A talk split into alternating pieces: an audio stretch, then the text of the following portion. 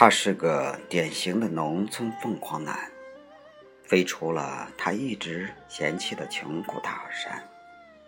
他是命好的人，娶了娇妻，住了洋楼。为了面子，房子是老家母亲凑的首付，过上了他一直梦寐以求的生活。为了还账，母亲。一个人在镇上黑矿上干了四年，没日没夜的打磨矿石，后来一直咳嗽。母亲一年也难来看儿子和孙女一次，而且每次来的时候，媳妇儿都特别的不高兴。母亲很喜欢孙女。可是妻子却连孩子的手都不让他拉。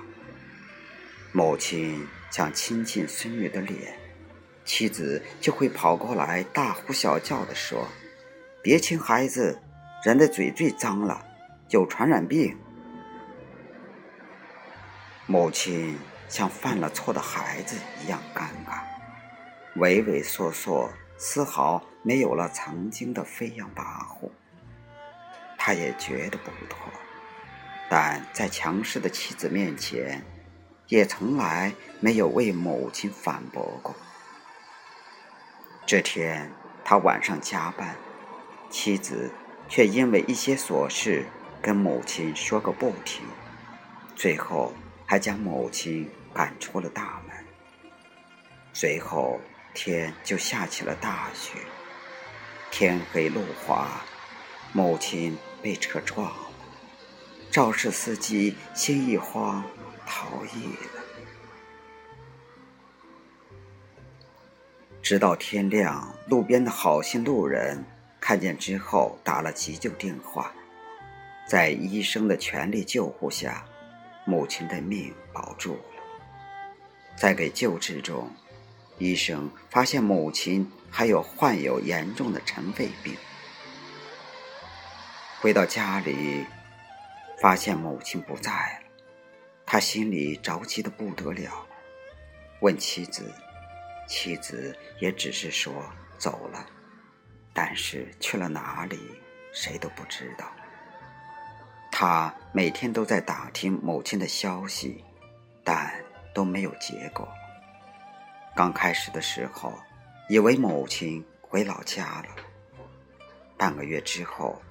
母亲在医院里苏醒了，在医护人员的询问下，得知了他的电话，并通知了他。他急急忙忙地来到了医院，高昂的医药费和病床上的母亲，是他要面对的一切。妻子承受不了这样的现实，跟他离婚了。他一个人白天上班，晚上陪在母亲的病床边。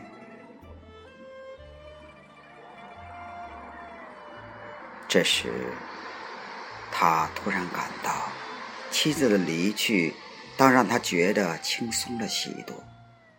那是心灵上的，他不用再看妻子的眼色行事，更不用为对母亲示好而受妻子的气。看着母亲熟悉的面庞，此时的他感到了从未有过的坦然与欣慰。